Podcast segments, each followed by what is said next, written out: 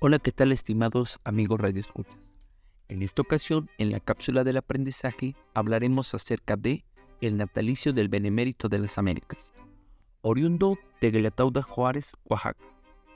Nació el 21 de marzo de 1806. De origen indígena y desde muy pequeño su trabajo y dedicación fueron en el campo. Viajando hacia la capital, estudió latín, filosofía, teología, a pesar que desde su infancia tuvo muchas adversidades, ya que desde los tres años se quedó sin sus padres. Fue criado por un tiempo por los abuelos, pero tiempo después también lamentablemente fallece, por lo que el tío Bernardino se hace cargo de él. Las labores de Benito Juárez eran el pastoreo de ovejas, entre otras tareas esenciales para el campo. Tiempo después conoció a una persona fundamental en su vida. Fue doña Petra de Maza, ya que lo instruyó con las primeras letras y en un par de años emparentaría con ella, ya que su hija era Margarita Eustaquia Maza Parada. Y contrajo nupcias con Benito Juárez, que con base al esfuerzo y participación en la vida pública llegaría a ser el presidente de México. El joven Juárez apoyó la candidatura de Vicente Guerrero para la presidencia de México, para que tiempo después fuera regidor y años más adelante diputado electo. Obtuvo experiencia como docente, que a su vez era alumno en el Instituto de Ciencias. Tiempo después fue expulsado de su tierra natal, debido a sus ideas liberales. En el año de 1834 concluyó su carrera como abogado y en 1836 nombrado secretario del instituto. Existe un documento que redactó donde quedaron plasmadas sus ideas, el cual lleva por nombre Apuntes para mis hijos. Aquí les comparto algunas de las ideas. Tuve la desgracia de no haber conocido a mis padres, Marcelino Juárez y Brígida García, indios de la raza primitiva del país, porque apenas tenía yo tres años cuando murieron.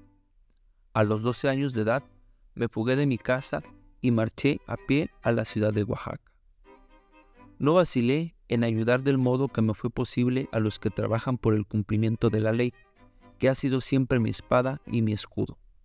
En la vida pública fue un hombre con ideales y con un liderazgo nato. Ocupó diversos puestos como lo fueron abogado, diputado federal, gobernador de Oaxaca, ministro de la Suprema Corte y presidente de México. El nombre completo del Benemérito de las Américas es Benito Pablo Juárez García pero ¿por qué le llamaron el Benemérito de las Américas? Fue por su defensa de la intervención francesa. Varios países como Colombia, República Dominicana y Perú también lo llamaron así.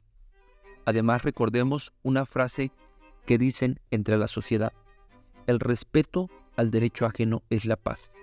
Mas sin embargo, la frase completa es, entre los individuos como entre las naciones, el respeto al derecho ajeno es la paz.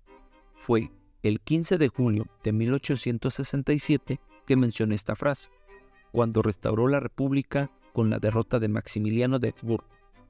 El presidente Benito Juárez estuvo a cargo de la nación de 1852 a 1872, por lo que al llegar a la presidencia hace nuevos ordenamientos, como lo son libertad de imprenta, hospitales, instituciones de beneficencia, reglamentación de la instrucción pública.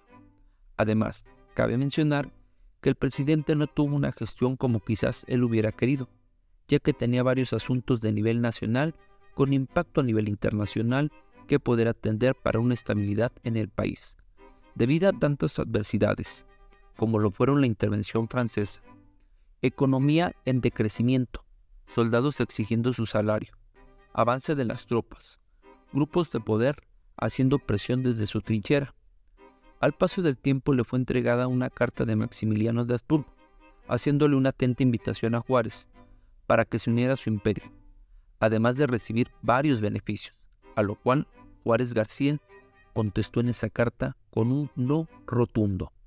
Les comparto un fragmento de esa misiva. Soy el llamado a mantener la integridad nacional, la soberanía y la independencia. Los traidores de mi patria se presentaron en comisión para ofrecerle la corona de México. es dado al hombre atacar los derechos ajenos, apoderarse de sus bienes, atentar contra la vida de los que defienden su nacionalidad, hacer de sus virtudes un crimen y de los vicios propios una virtud. Pero hay una cosa que está fuera del alcance de la perversidad, y es el fallo tremendo de la historia. Ella nos juzgará. Al ver esta respuesta, Maximiliano de inmediato captó que sería muy difícil de poder llegar a un acuerdo con Benito Juárez, por lo que ordenó la ley marcial en contra de los juaristas, lo cual se volvía en un objeto de todo aquel que apoyara a la República. Juárez en aquel momento recibió apoyo de gobiernos y republicanos, organizando resistencia. Ellos fueron fundamentales para poder derrotar al imperio.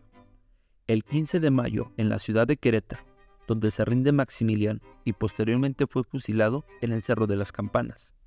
Esto apuntaló a Juárez, ya que separó al Estado de la Iglesia, los liberales sobre el conservadurismo, la independencia sobre la invasión extranjera. De acuerdo al sistema electoral, en aquella época Juárez García ganó a Díaz con la cantidad de 7.422 votos contra 2.709 votos de Díaz, militar de mil batallas contra el imperio, ya que tuvo varios despases en la administración de los recursos cuando se suscitó la intervención francesa. Ganó la capacidad de una reconstrucción republicana. El presidente Juárez optó por la residencia en el Palacio Nacional, ubicado a un costado de la Plaza Constitución, mejor conocido como el Zócalo. De acuerdo con los historiadores, de ser Palacio Nacional, se ubicaba el Palacio de Moctezuma Xocoyotzin, lamentablemente destruido en la conquista. El primer virrey en habitarlo fue Juan O'Donoghue y el último Agustín de Iturbide, donde se asentó el primer imperio de México.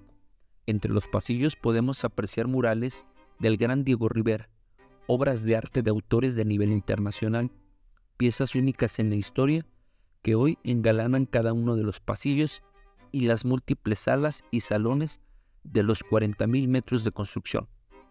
El presidente fue un huésped de este palacio, pues ahí falleció a los 66 años de edad de un infarto al miocardio. Cada cuarto de hora se escuchaba un cañonazo para dar a saber a la República que el líder que luchó por su país habría fallecido.